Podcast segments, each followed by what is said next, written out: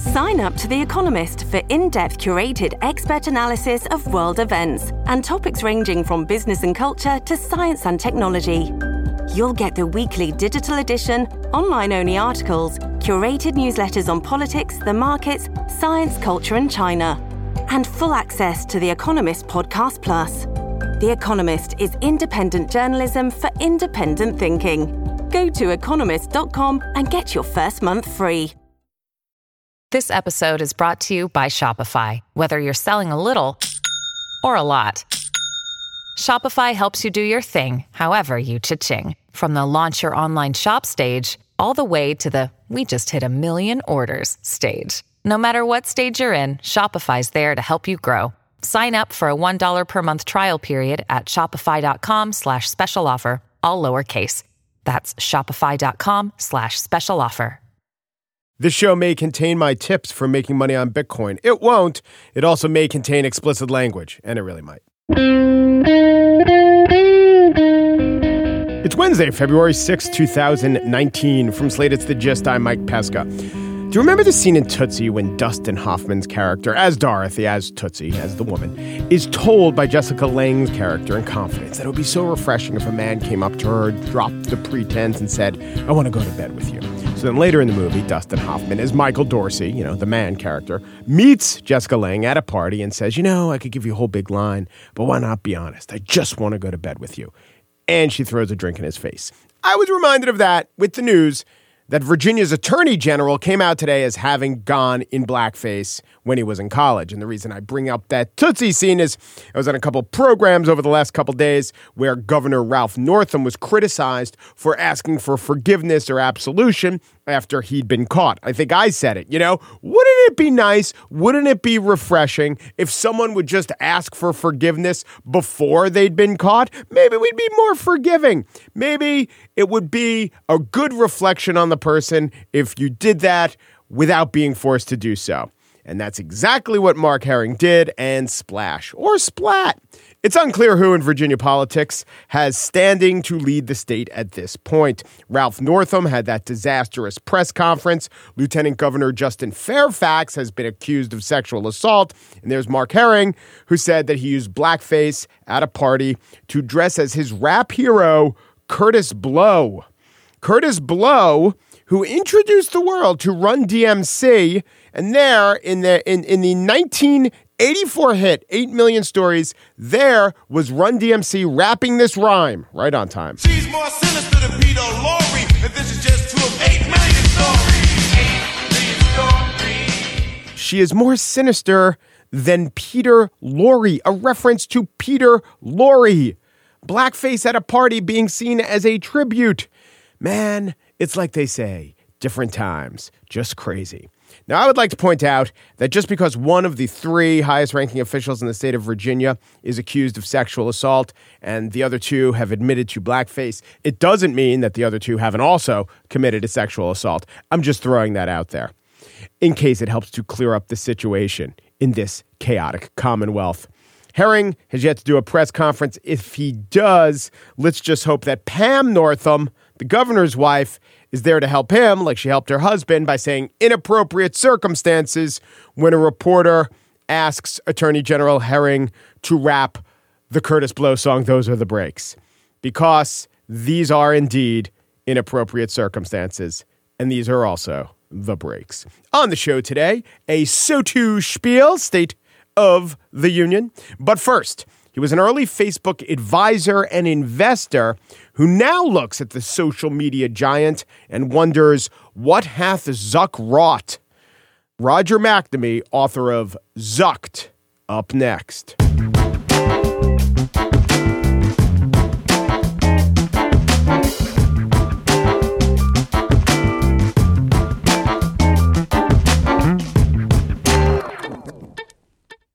Roger McNamee was an early investor in Facebook who actually got the opportunity to make that investment because he impressed Mark Zuckerberg with a premonition. You, youngster, this is 2006 we're talking about, You're going to be offered a billion dollars for Facebook, he told Zuckerberg. Don't take it. Well, Yahoo did make the offer, and Zuckerberg did reject it, and the resulting investment in Facebook made McNamee millions of dollars. But it wasn't enough to give him sway to pull Facebook back from its excesses. So now McNamee is out with a book about how our country is being zucked up. Hello, Roger. Good to meet you. It's a great pleasure to be here. So you were an investor back then in 2006, a potential investor. So the way to think about this is I spent 34 years in Silicon Valley as an investor in tech and a true technology optimist. And when I met Mark, it was because somebody in his staff said called me up. Somebody who barely knew me calls me up and says my boss has an existential crisis mm-hmm. and he needs to talk to somebody who's not conflicted and who will give him an honest answer. And so there was no thought of an investment at that time. And so what i mean let's face it even 2 years in it was really obvious that facebook was going to be as good as google was at that time. And i wanted to meet this 22 year old who was you know changing the world the thing with zuck is it wasn't clear what his business model was going to be. So it wasn't obvious he was going to make a ton of money. Mm-hmm. But what i saw was that he did two things in those days that were really profoundly important. He required authenticated identity and he gave you actual control of your privacy. And those two things if you look at all the failures in social media and all the failures of chat rooms and message boards and comment sections, it was that people could be anonymous. And when they're anonymous, they feel entitled to be antisocial Yeah. and sometimes just troll. And Mark had that fixed. So, if you will, I have a very minor role in the history of, of Facebook, but I did two things that mattered, which was I helped him figure out how not to sell the company to Yahoo. And I just said to him, dude, you have this great dream. They all signed up for your dream. They're not allowed to tell you your dream is over. But it became clear that the people who had been helping him run the company at that time all wanted to sell it. And so that not, that's not culturally what you want. And Right. so so it became important to get somebody to be a number two. And I had the idea of bringing in Sheryl Sandberg, and I knew her really well. And so I uh, was a little bit like a midwife to that. And uh, I mean, it was obviously between the two of them, but I helped to get it started and kept moving it along. So I have those two data points. So I was immensely proud of my very little impact there. And I love the company. And I stopped being active when Sheryl came on board. And suddenly this is a real company. And, you know, my expertise is on things you do at the earliest stages, Right. not, you know, not the operational stuff. So I backed off. I'm out of there in 2009. They don't figure out the current business model until 2011 to 2014. So I have like no idea how they're doing this. I'm mm-hmm. just, you know, I'm just a cheerleader. And in 2016, I'm on vacation and all of a sudden I see the first of what turned out to be a series of situations where bad actors were using the advertising tools and essentially exploiting Facebook's business model to harm innocent people. So I write this op ed for Recode, a technology blog on the West Coast. And instead of publishing it, I sent it to Mark and Sheryl because they're my friends. And I think they're the victims. And so I'm going, guys. And what I should have done is I should have rewritten the whole thing as a memo. Mm-hmm. But in fairness, I didn't publish it. I just Right. reached out to them Right. and I said, "Look, the, they've asked me to write this thing. This is what I've written, and it's it's in op-ed form." And they got back to me right away, and they go, "Hey, nothing to see here." But they did do a good thing, which was they turned me over to one of their chief lieutenants, a guy I knew really well and liked very much, and said, "Why don't the two of you work it out?" Well, nine days later, the election happens, and we've talked a couple times in between. But after the election, I'm going, "Hang on, this is I mean, this is a disaster." Yeah. You know, the Russians have used Facebook to tip the election and and you know he's going hey we don't have a problem we're protected by the law that says we're not responsible for what third parties do and i'm going pal you're in a trust business you can't count on the law you have to protect the people who use the, your the product executive, what's his name? Dan Rose? dan rose Dan yeah. Rose is saying that. He, He- by the he- way, just announced he left. Yeah, he's Yeah, a a, he's a ago. really really good guy. But I spent three months talking to Dan, trying to say, look, Johnson Johnson faced this when some dude put poison bottles of Tylenol in Chicago, and their immediate reaction was to protect the customers of Tylenol, and it cost them something in the short run, but in the long run, it built all this goodwill. And I said, you can do the same thing, and it'll be really valuable. But they weren't interested, and so I went, you know, I don't understand enough about this, so I spent six months trying to figure out what I'd seen. And I run into a guy named Tristan Harris who had been at Google and he'd just been on 60 Minutes talking about what he called brain hacking, which was a concept I was totally unaware of, which is essentially how you use computers to create first habits and then addiction because when people are coming back often enough and it's one-on-one relationship Yeah. you can give them their own truman show right, you can totally control their news feed so Yes. everybody has their own facts and, using, their own use the psychology that slot machine makers use. and Exactly. their dopamine spikes. and Exactly. And- whether by design, and in fact, by a little by design, or just how it shook out, this is how Facebook is operated. and how Google's Yes. operated. Okay, and so so all of a sudden I'm going, oh my god, that's what happened in the election. He's going. Oh my God, that's what happened in the election because we I didn't know anything about his part and he didn't know anything about the election thing. So we put it together and that's when we decided to become activists. You know, we wind up um, at the Senate Intelligence Committee by a series of just serendipitous accidents. It was a beautiful thing. And it, it, the book tells you that story. And the key thing is in the book, I'm very sensitive to the fact that technology is full of jargon and BS. Yeah. So I spare people that. I've spent 34 years doing this so you don't have to. And the book is written from the perspective of the Jimmy Stewart character in Rear Window, where I basically see something that looks like a crime scene and I pull the thread trying to understand it. So it doesn't surprise me that Silicon Valley uh, is this place that maybe started with ideals. There is an idiom about what the road to hell is paved with, after all. but I'm interested in your assessment of you know a, a number number of things you said. So let's go back to some of the beginning. In the very beginning, what, what what enabled Zuckerberg to stave off that takeover deal is that he had controlling shares Yes. Is that a double has that proved to be a double-edged sword? So it allowed him to soar in the beginning but now it prevents sufficient checks on him. No one can ever vote him out of the ceo position of facebook or if they do he could just fire the board.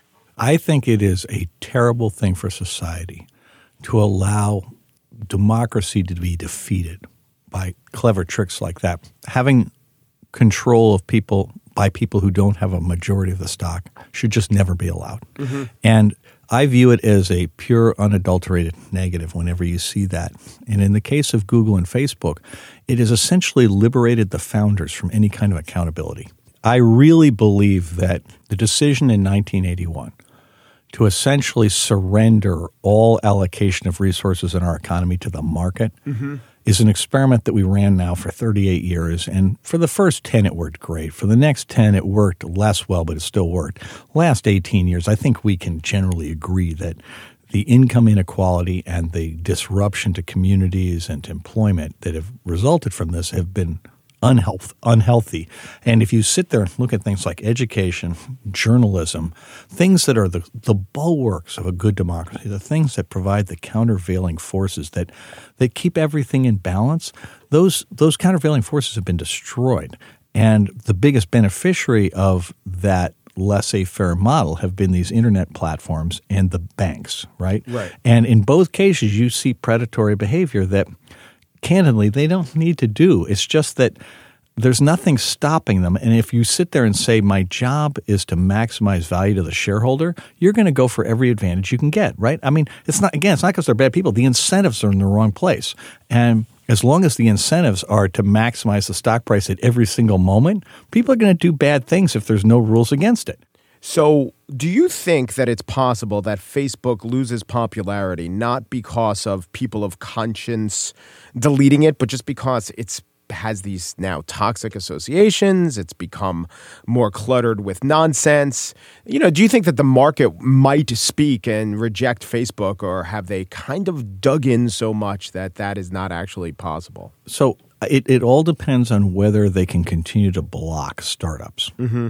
If they can keep startups from coming in, they're going to be around a long time. Because let's face it, for advertisers, they don't have a choice. Yeah. Facebook has the entire audience, they have the best target. I mean, if I want to sell a book called Zucked to people who use Facebook or people who use Instagram, where am I going to promote it? I got to promote it on Facebook and Instagram.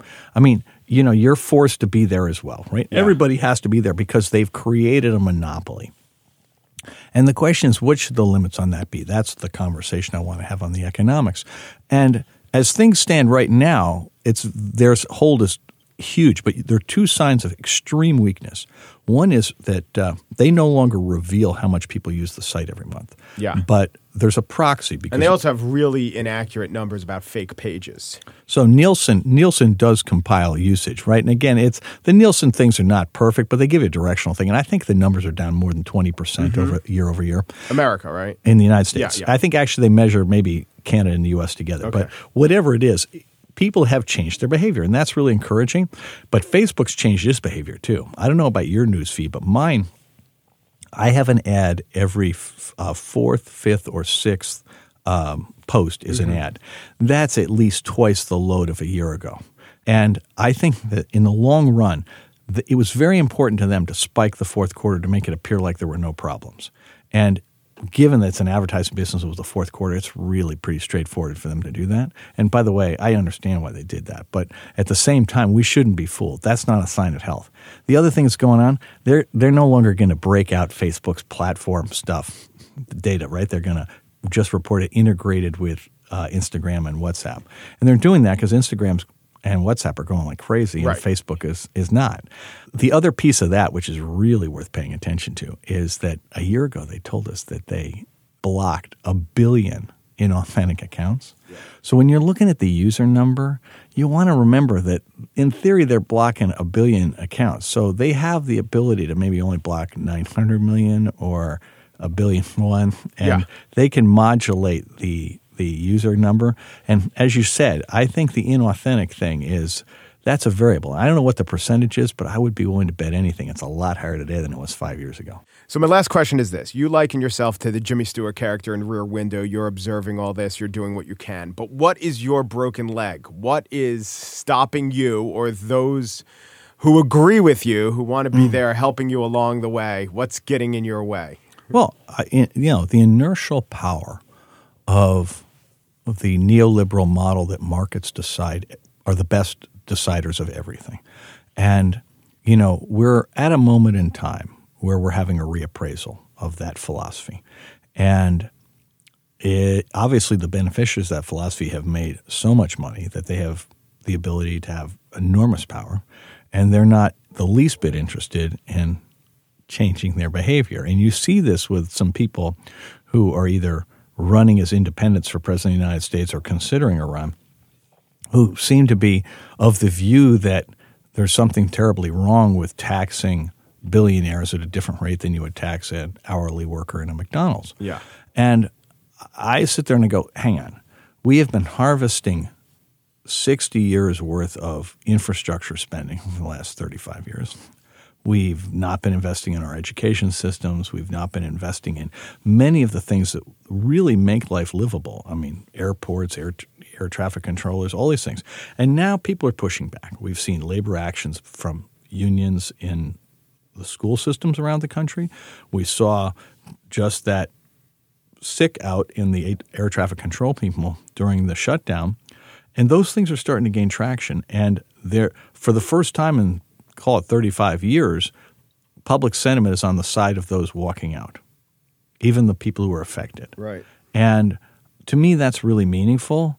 But I mean, it's not just too early to declare victory. I mean, we're still trying to climb Mount Everest and we haven't even hit base camp yet. And I've written Zucked because I think that we have to recognize that if this model is allowed to persist in technology, that the next generation technologies are going to be so invasive that eventually you're going to hit a point where people no longer are able to, you know, really deliberate and run a democracy well.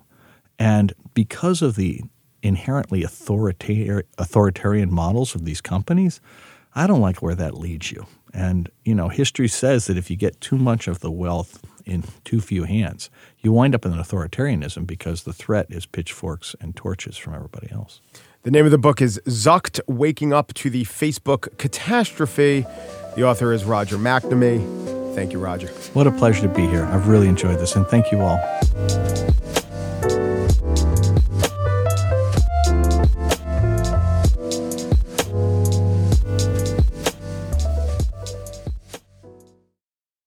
And now the spiel. The State of the Union is hokey, contrived, Cold from a 10th grade essay? You have come from the rocky shores of Maine and the volcanic peaks of Hawaii, from the snowy woods of Wisconsin and the red deserts of Arizona. Wait, isn't that the line taken from the Simpsons episode when Lisa competes in that essay contest all about America? Ding, dong, the sounds of the Liberty Bell.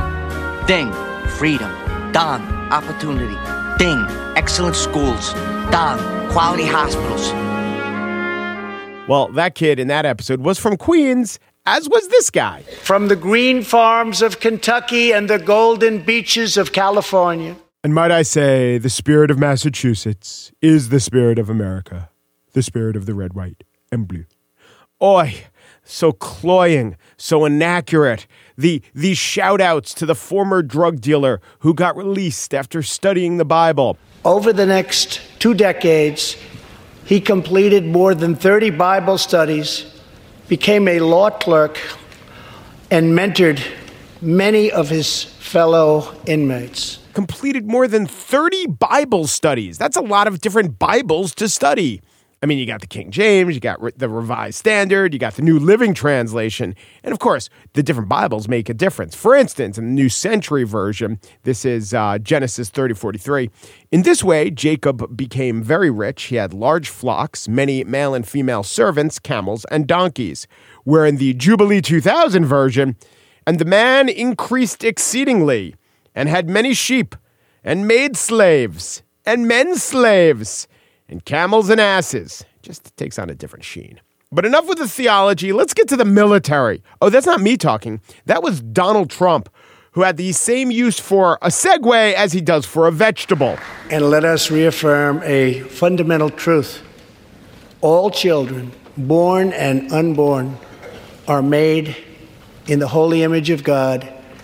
The final part of my agenda is to protect American security. Over the last two years, we have begun to fully rebuild the United States military. Sometimes it helps to read the speech at home before you read it in front of Congress. What the hell kind of transition is that? To go from a zygote in the uterus to the shores of Tripoli? Hoo ha! And not just hoo ha, but all the hoo ha and the hoopla. Sometimes lost amid the hoopla was the hubbub. There were standing ovations that were basically forced when Trump just stopped talking and glared at the audience. There were numerous shouts of USA, USA. There was the singing of happy birthday. At one point, Nancy Pelosi clapped without bending at the elbows, and resistance thirsty Twitter lost their minds. And you know what? It is all such nonsense. Of course it is. You know it is. But I want to dwell on how much it is. The State of the Union is like Major League Baseball's All Star game. Hear me out. Everything stops around it, it gets all the attention, but in point of fact, it actually means less than every other routine day around it. The State of the Union means less than the legislative day that occurred before it, than the legislative day that's occurring now. It's like those dreary 162 game long baseball seasons. A legislative day in a sclerotic obstructionist Congress does not mean much, but it is more important than the supposed important thing. When I was a sports reporter, I would get assigned to do spots and updates during the newscast about the All Star game. And I guess I got assigned this because the editors said to themselves, oh, it's a notable day on the calendar and the rest of the sport does stop for it and it's supposed to confer glory upon the participants. And i guess at one point in our distant past it was important and i it's a natural point to make an assessment. Also the casual observer might think it's meaningful because the media pretends it's meaningful. Baseball all-star game exactly like the state of the union in all of those regards. Here is how meaningless the State of the Union is. And not just in the Trump era, but in, in all eras, but definitely especially in the Trump era.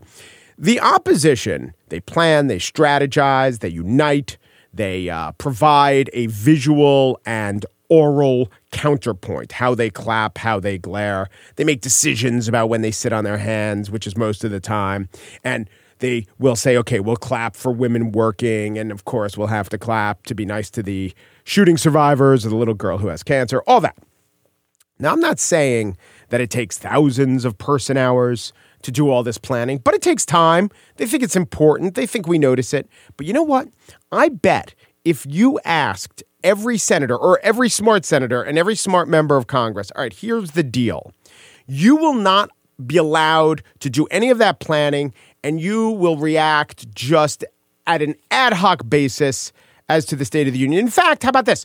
You can't react. You just have to sit there stone faced. Or, or I will extend the hypothetical even further. Here's the deal you will react how the Republicans want you to react in that moment.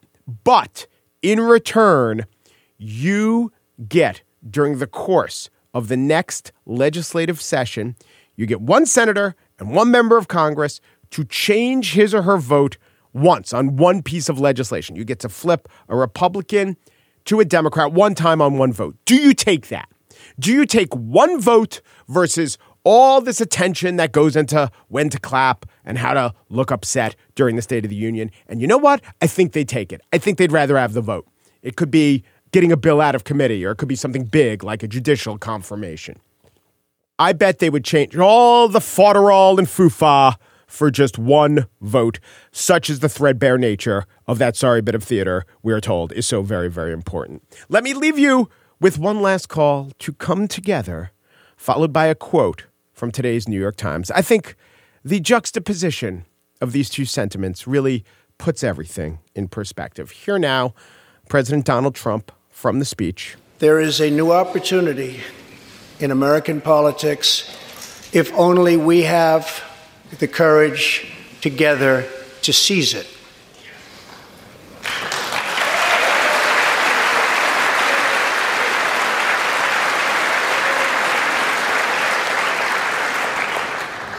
Victory is not winning for our party. Victory is winning for our country.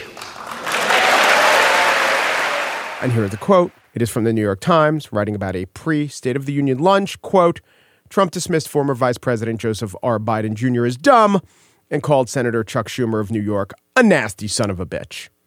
The White House declined to comment on the president's remarks, except to say.